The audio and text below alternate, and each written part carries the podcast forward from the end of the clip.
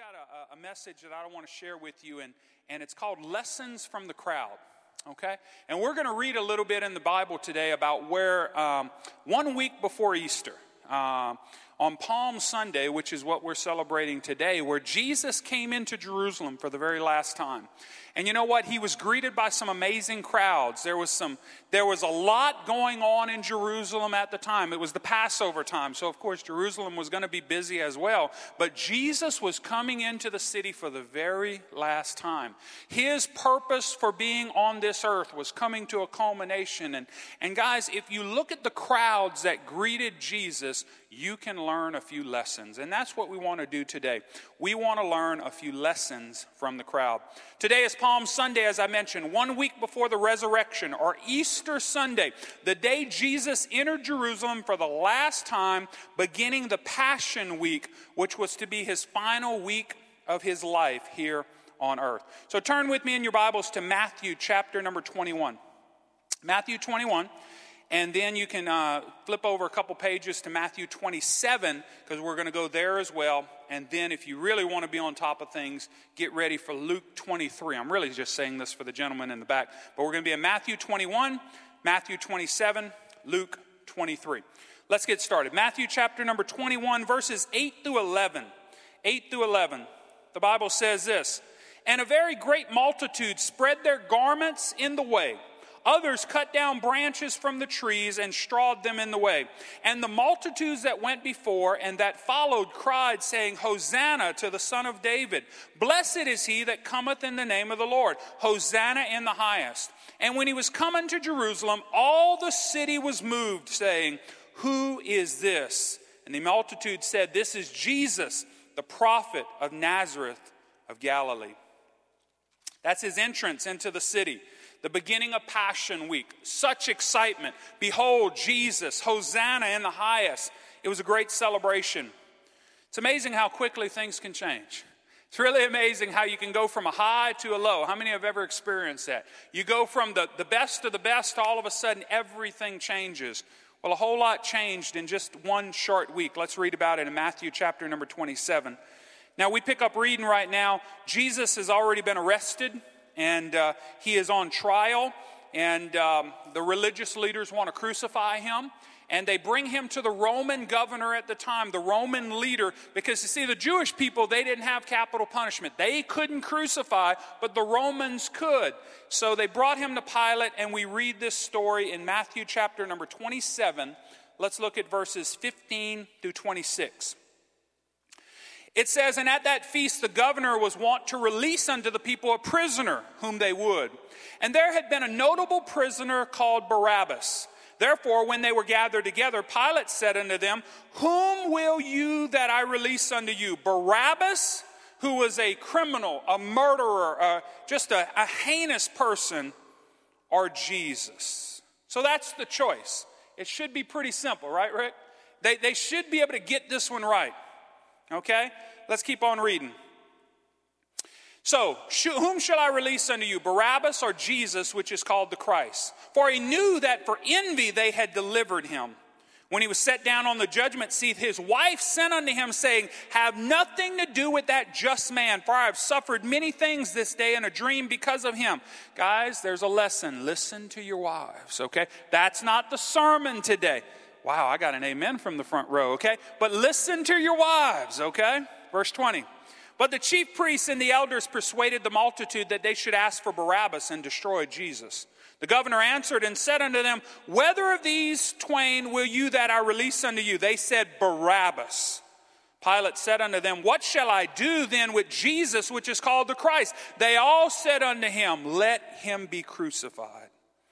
And the governor said, Why? What evil has he done? But they cried out the more, saying, Let him be crucified.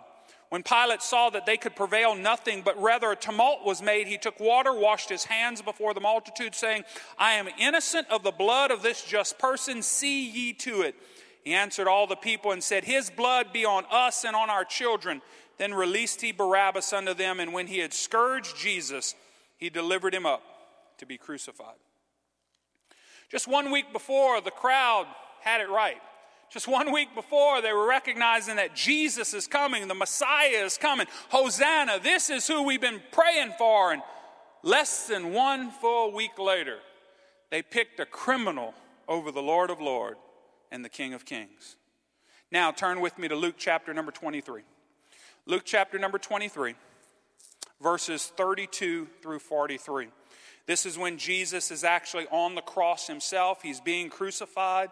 They crucified him with two common criminals. In verse 32 of Luke's gospel, it says, And there were also two other malefactors led with him to be put to death. And when they were come to the place which is called Calvary, there they crucified him and the malefactors, and on the right hand and the other on the left. Then said Jesus, Father, forgive them, for they know not what they do. They parted his raiment and they cast lots. And the people stood beholding, and the rulers also with them derided him, saying, He saved others, let him save himself. If he be the Christ chosen of God. The soldiers also mocked him, coming to him, offering him vinegar, and saying, If thou be the king of the Jews, save yourself. And a superscription was also written above him in letters of Greek and Latin and Hebrew This is the king of the Jews. One of the malefactors, which was hanging railed on him, saying, If you be the Christ, save yourself and us. But the other answering rebuked him, saying, Does not you don't you fear God, seeing that thou art in the same com- condemnation? And we indeed justly, for we receive the due reward of our deeds, but this man has done nothing amiss. Then he said unto Jesus, Lord, remember me when thou comest into thy kingdom. Jesus said unto him, Verily, verily, I say unto you, today you will be with me in paradise. Three different scriptures, three different lessons that we're going to try to learn today. Amen.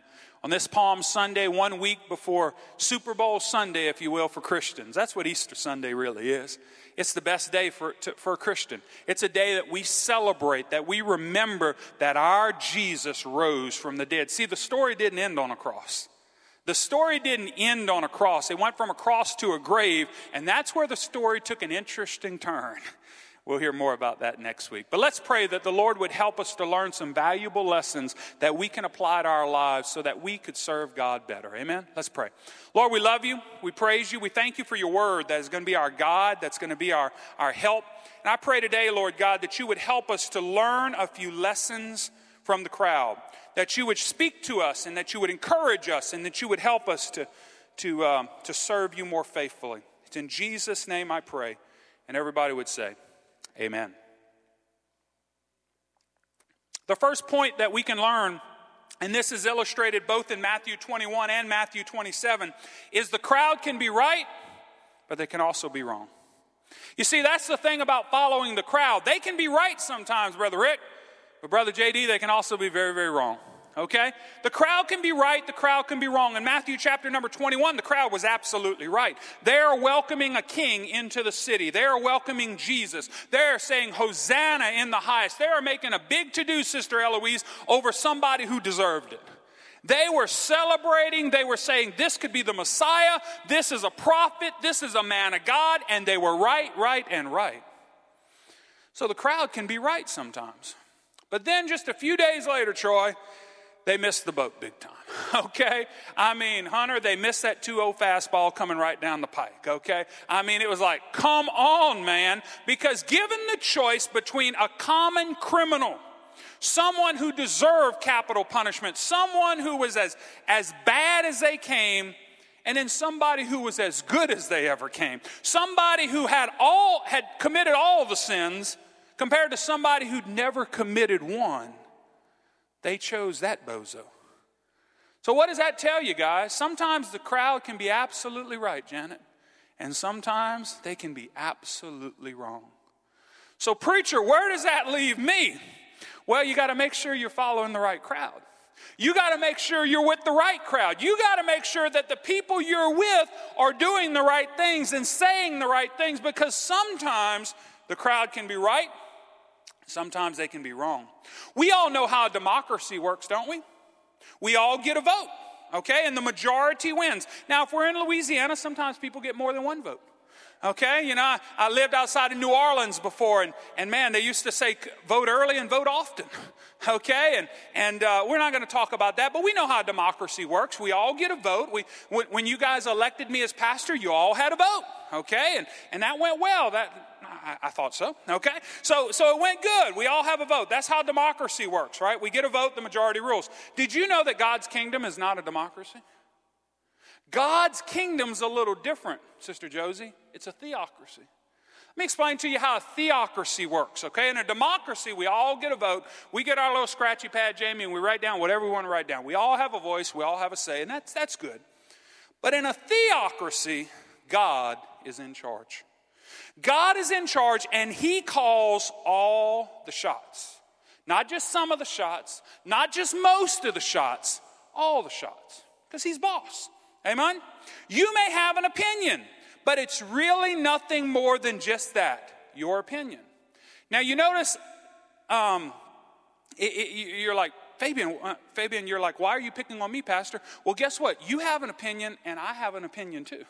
and compared to God, Sister Eloise, those are both just what? Opinions, okay? Because even in the church, even in this church, guess what? I, as the pastor, don't call all the shots. Your board of elders don't call all the shots. God calls the shots. Now, guess what? If we're men of prayer, if we're men of fasting, if we're spiritual men, we kind of get on the same page as God. That's a good thing. okay? We've all been to churches sometimes where it seemed like the men of God were not on the same page as God. You ever been there? Y'all have had meetings about that stuff before, okay?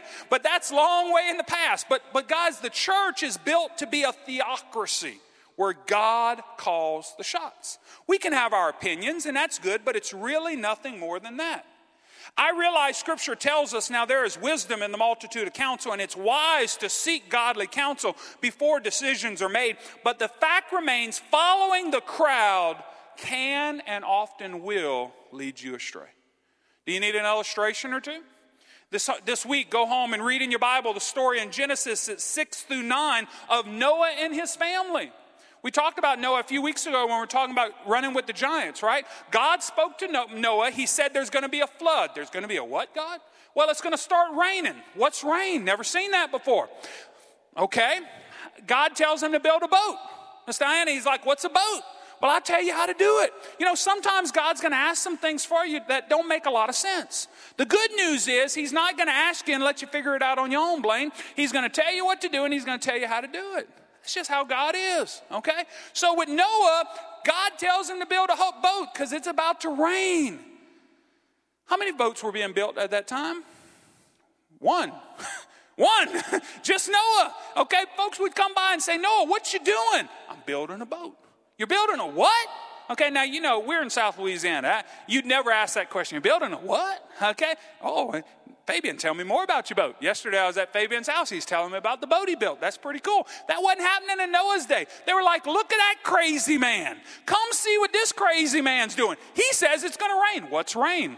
I don't know. Ask him. Okay? But look what he's building. He's building a boat.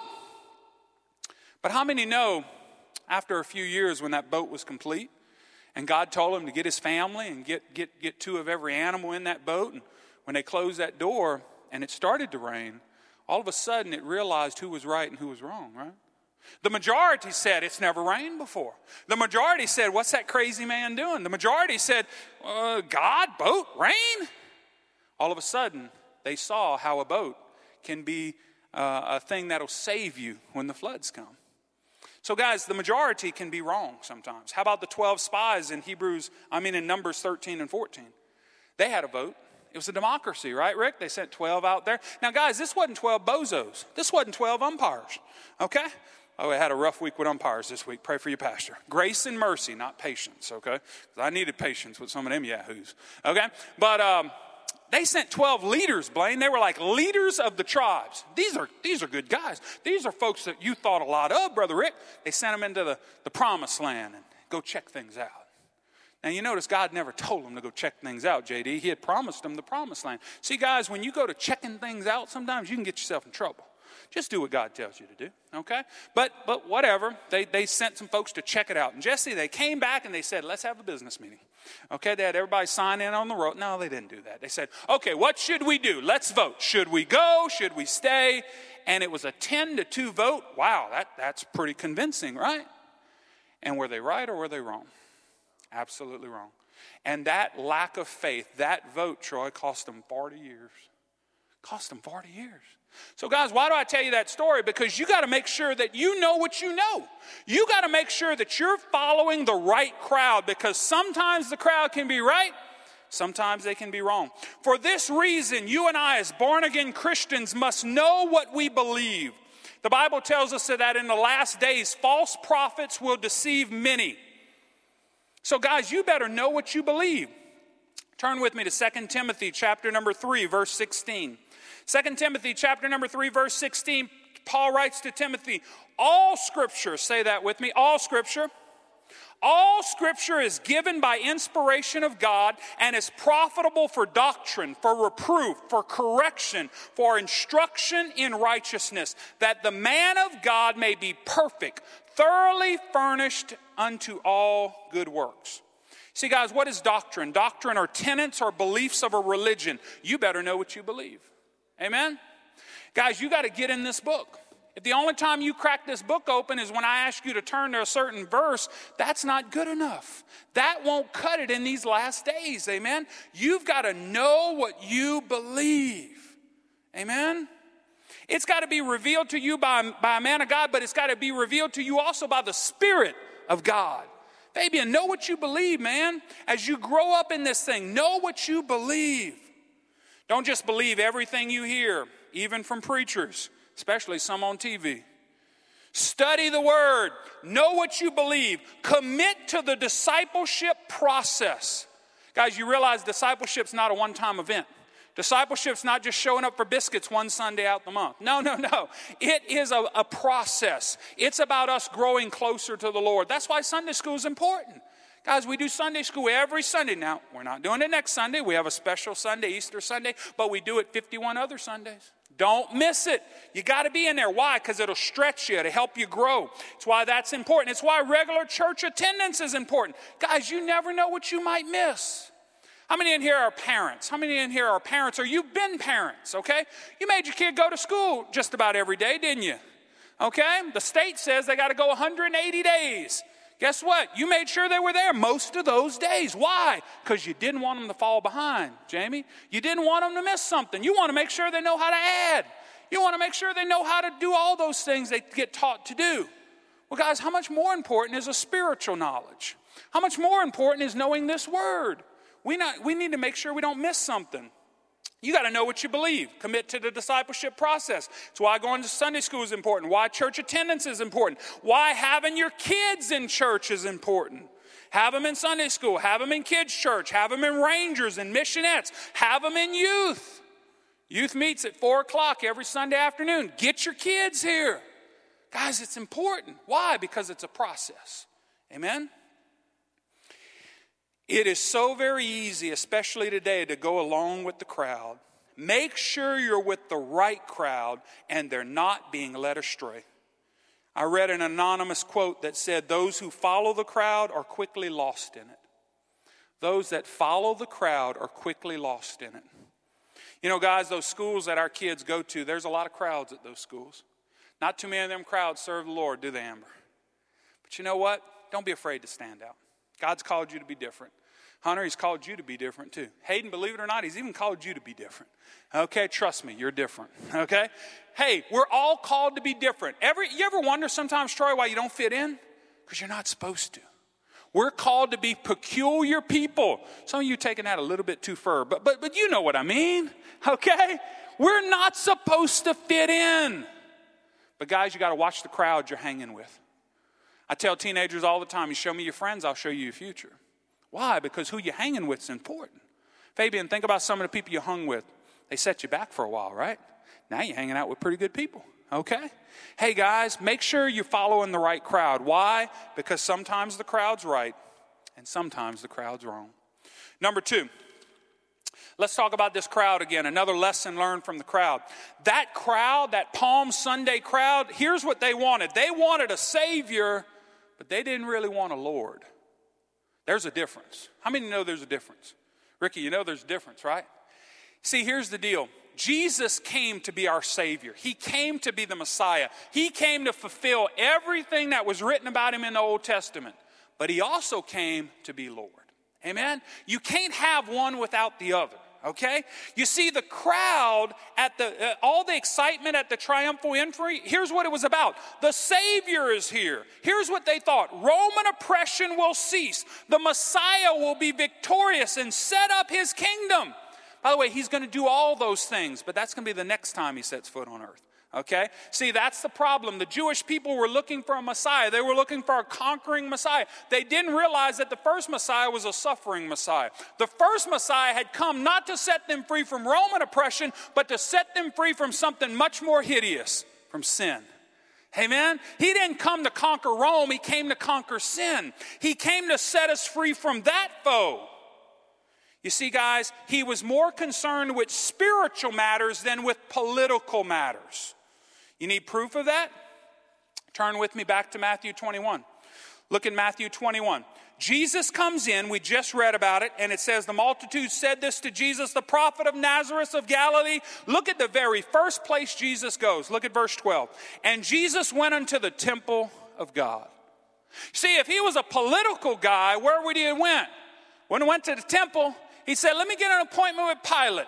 Let me get an appointment with Herod. Let me go talk to somebody like, no, no, no. His first place he went was the temple of God. And look what he did. Did he just kind of go in there and sit in, Miss uh, Eloise? Did he just kind of go audit the meeting? Did he just sneak in quietly and let's see what's going on in my father's house? No, not quite. He came in and he cast out all of them that sold and bought in the temple and overthrew the tables of the money changers and the seats of them that sold doves. And he said unto them, It is written, My house shall be called the house of prayer, but you have made it a den of thieves. The blind and the lame came to him in the temple and he healed them. And when the chief priests and scribes saw the wonderful things that he did, the children crying in the temple, Hosanna to the Son of David, they were displeased. Wow. It's, it's amazing to me the two different responses we get right here, huh? Miss Belinda, some people came to him and they were healed. Some people came to him and he touched them and he blessed them. And then some people just looked at him and said, What is he doing? He's messing up my church. He's messing up my temple. What is he doing? Well, guys, guess what? Did, do you remember what the kingdom of God is? It's a theocracy. Guess what happened in this situation? The king showed up, okay? You know, in, in, governmental terms, when the king shows up, he can do anything he wants to do, right? Well, guess what? The king had showed up, JD, and he walked in and said, This is not how it's supposed to be. And instead of having a business meeting and trying to convince them that they were doing wrong, he just decided to start flipping tables. In fact, I think he even had him a little whip. So if they wanted to kind of lollygag a little bit, he'd speed them up a little bit. You know, guys, I've seen some amazing pictures of Jesus. Fabian, I, I've seen him on the cross, I've seen him with children. I've never seen him doing that. I think I'd like that picture. Okay? I don't know about you guys, but, but I like a man's man. See, if some of y'all think that Jesus was a sissy, you are missing the boat. That was a tough hombre. Okay? That was a man's man. That was somebody who knew how to handle himself in any situation. Okay? Now, was he kind and considerate? Absolutely. But guess what? I didn't see a lot of kindness in that picture. didn't see a lot of consideration. Uh, what I saw right there was righteous indignation because he walked in and said, These things should not be. Then he started, Well, you know the rest. Okay? But here's the deal, guys. Jesus came with a different agenda. Jesus wasn't there to, to, to be political. Jesus wasn't there to, to, to be the Messiah that the, the people of Israel were looking for. He came to accomplish the Father's will. Some were blessed and healed. The religionist folks, they were mad. They were fâché. They were fired up. So, how do you respond, friends, when God changes your plans? How do you show, uh, how do you act when God intervenes on your behalf? I must admit, there are times that I've got more pious religionists in me than is healthy. Do you know that, I don't know about you, this is probably not the case with you, but JD, you know who my biggest problem is? Me. You know who the biggest person I have most trouble with, Sean? Not you. Not even them boys. Me. Okay? You know what? I heard it said one time that if I could kick the guy who gives me the most trouble in the rear, Blaine, I couldn't sit for a week because I'd be kicking myself. See, my big problem is the man in the mirror. And guess what? Your biggest problem is that same man. Because our biggest issue is ourselves. Those things that we struggle with, John, those things that we just can't get over, those things that we can't forgive ourselves of. Guys, you know what? There's some of you in here, there are things that God has forgiven you of years ago, and you keep bringing them up. There are times you're even praying, Lord, forgive me. And actually, He don't have a clue what you're talking about. Why? Because the Bible says He's chosen to remember those things no more. Now, does God forget anything? No, He's God. But He chooses to remember them no more, to hold them against you no more. Guys, some of you have got to forgive yourself. Some of you have got to stop going, stop beating yourself up over stuff. Guys, let me teach you the difference between condemnation and conviction. All right?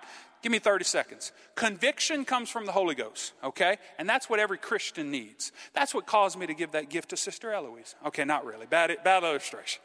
what, what caused me to give that to her is I'm just a smart aleck, okay? And I wasn't going to have that garbage in my house. But conviction comes from the Holy Spirit. JD, you say something you shouldn't say, you do something you shouldn't do, and, and before Janet hears about it, you just feel bad about it. So you want to try to make it right. That's conviction. That's good. That comes from God. But let me tell you what condemnation is. Condemnation is, Tracy, you're no good. Tracy, you're just a failure. You're just never going to get it right, girl. You might as well quit. You might as well go back to this. You might as well go back to that. Do you think your Heavenly Father would ever say those things to you? No, no, no, and no. See, condemnation comes from the evil one, and he makes you want to quit. That's why Paul said in Romans 8 and 1, there is therefore now what? No condemnation of those that are in Christ Jesus. Who's he talking to? He's talking to us. Amen? He doesn't want us to carry guilt and shame and unforgiveness with us. Jesus paid for all that on the cross. Guys, that's the big difference between condemnation and conviction. We got to know the difference because the devil wants us to, to continue to feel guilty, to continue to just fail to be effective for God but the truth will set you free. Amen? So I don't know about you, but my biggest problem is me. It's not you, it's me. Okay? It's my pride, it's my ego, it's my stubbornness. By the way, my nickname growing up was Tet Dur. I don't have to explain that one to you, do you? Okay? That means hard head. If my nickname growing up is hard head, guess what? I can be a little stubborn. But I got good news for you guys. You can go a long way with God with a hard head and a soft heart. But here's the problem sometimes we mix the two up, huh? You met some folks in church with hard hearts, Ricky? I've met them. I've, I've, I've, recognized them during business meetings. I wish I hadn't. Okay? They've lifted their hand, had something to say, Sister Valley. I really wish I didn't have to recognize them, but I have. And then all of a sudden they just spew venom. That's not, that's not Christ. That's not, that's, not, that's not a lesson from the crowd we need to take. Amen? See, guys, I'm my biggest problem and you're your own worst problem too. We need to deal with our own fleshly, carnal natures and learn to obey God. Why? Because Jesus Christ, not only our Savior, but He's our Lord. Okay? You can't just add Jesus to your portfolio. You can't just say, well, I, have got, you know, we had a water baptism service a couple days ago. Had a great, great time. Man, those guys that are following the Lord in the waters of baptism, praise God for you. Look, you didn't just add that to your, your portfolio. You didn't just say, hey, I'm going to start doing the, doing the church thing now. I'm going to still get toe up on Fridays and Saturdays, but I'm going to do the church thing on Sundays. Guess what? That don't work. That don't work, okay?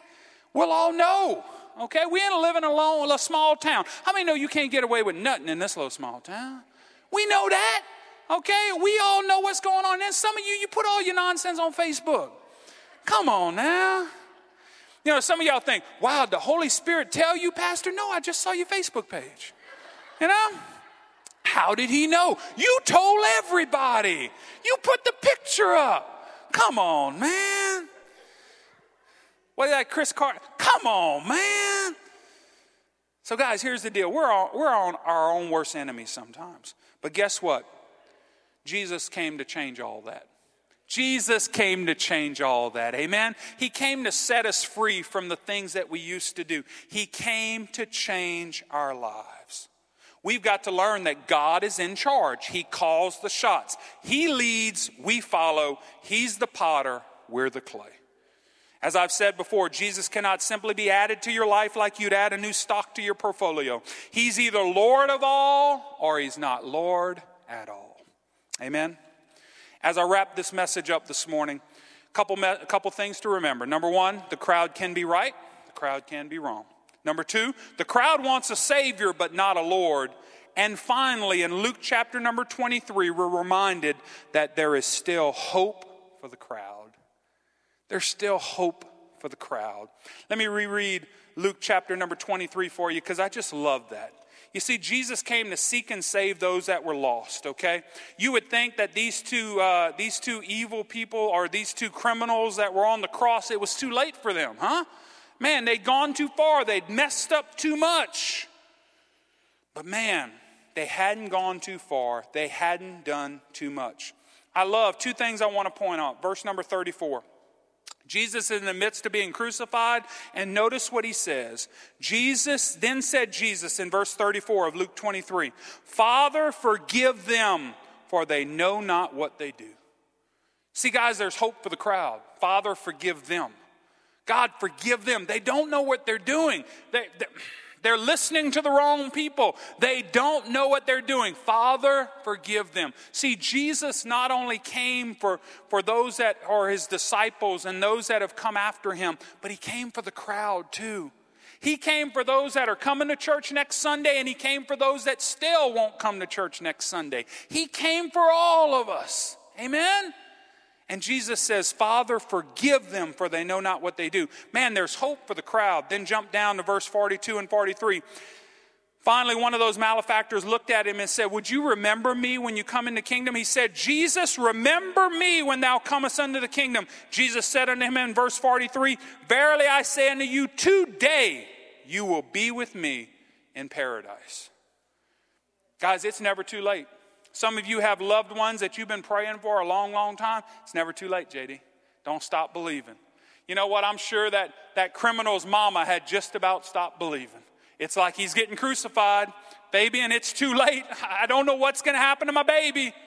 But it just so happened he was being crucified next to the King of Kings and the Lord of Lords. And one of them just decided to still act a fool, Tracy, but the other one said, If you're really God, will you remember me? And what did Jesus say? In the midst of his pain, in the midst of his suffering, he remembered his purpose. And he said, Today you'll be with me in paradise. Guys, one day in heaven, I want to talk to that guy. I want to spend a little time with him, Ricky. I want to say, What was it like? Man, what was it like to be right next to the man? you know what it's like? It's grace. It's grace that is greater. It's grace that is greater. Amen. You see, Jesus paid the price for the crowd's forgiveness. More importantly, he paid it all for each and every individual. John 3:16, for God so loved the world that he gave his only begotten Son, that whosoever believeth in him should not perish, but have everlasting life. Verse 17, for God did not send his Son into the world to condemn the world, but to save the world through him. You see, Jesus died the most cruel death imaginable for the crowd and for you and for me. His sacrificial death at Calvary has provided hope for all of us here today. What kind of hope has He provided? He's provided hope for an eternal life. Amen? We believe that there's an eternal life for those of you that, that love God. God so loved the world, he gave his only begotten Son. Whosoever believeth should not perish, but have everlasting life. He gave us hope for salvation. Romans 10 and 13. Whosoever calls upon the name of the Lord, what? Shall be saved. He's given us hope for forgiveness of sins. 1 John 1 and 9. If we confess our sins, he's what? Faithful and just to forgive us and cleanse us from all unrighteousness. He gave us hope for a changed life. 2 Corinthians 5 and 17. Therefore, if any man is in Christ, what? He is a new creature. The old has passed away. Behold, everything has become new. He's given us hope for healing. Those of you that are believing God for a healing, hear what the Bible says in Isaiah 53. He was wounded for our transgressions, He was bruised for our iniquities. The chastisement of our peace was placed upon Him, and by His stripes we are healed. Amen. He's also given us hope for salvation of loved ones. JD, I was praying this with you just a moment ago. Acts 16 and 31, where it says, Believe and you will be saved and your household. Amen. God's not just concerned about you, but He loves your family. He cares about your family. He wants to see them saved. Guys, it's why we're asking you to invite them next week. Next week, when we talk about grace is greater, your loved ones need to be here. Remember 2 Peter 3 and 9 God is not slack concerning his promises, but long suffering toward us, with not wanting any to perish, but all to come to repentance. There's also a few more promises I want to read to you. The promise of the rapture of the church. Let me read to you in 1 Thessalonians chapter number 4. By the way, we are a Pentecostal church. It's okay for you to get excited. Amen. 1 Thessalonians chapter number 4 verses 16 and 17.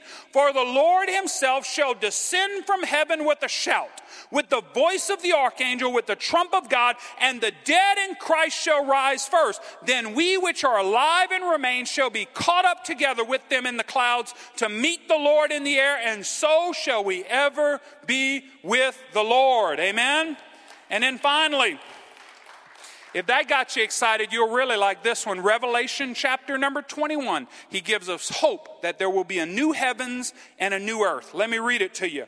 Revelation 21 and I saw a new heaven and a new earth. For the first heaven and the first earth were passed away, and there was no more sea. And I, John, saw the holy city, New Jerusalem, coming down from God out of heaven, prepared as a bride adorned for her husband. And I heard a great voice out of heaven saying, Behold, the tabernacle of God is with men, and he will dwell with them, and they shall be his people, and God himself shall be with them and be their God. He's talking to us, guys and oh, this is good. Guys, look, when I was preparing for this sermon, I got excited in my office. It's okay for the preacher to get excited when he's studying, huh? Well, you better get excited right now. Verse 4 And God shall wipe away all tears from their eyes. You ready for that? Huh? And there shall be no more death neither sorrow nor crying, neither shall there be any more pain, for the former things are passed away. And he that sat upon the throne said, Behold, I make all things new. And he said unto me, Write, for these things are faithful and true. He said unto me, It is done. I am the Alpha and the Omega, the beginning and the end. I will give unto him that is athirst of the fountain of the water of life freely. He that overcometh shall inherit all things. And I will be his God, and he will be my people. Can we give the Lord a hand? Amen? Guys, that's what church is all about. That's what this thing is all about, Fabian. That's what Celebrate Recovery is all about. That's what church is all about. We make it about so many other things, though, don't we? We make it about the music. It's not about the music. We make it about the preacher. It ain't about the preacher. We make it about did somebody tell me hello or not? It ain't about that. It's about Jesus. It's about the hope that he's given us. And guys, those are some lessons from the crowd. There is hope for the crowd, and there is hope for you and I because of the person of Jesus. As I close, and Sister Garland begins to pl- play, let's remember the lessons we learned today from the crowd. The crowd can be right, crowd can be wrong. Make sure you're following the right crowd. Number two, the crowd wants a Savior, but not necessarily a Lord. You know what, guys? He can't be your Savior or your Lord. He's got to be your Savior and your Lord. And then finally, let's remember there is still hope for the crowd.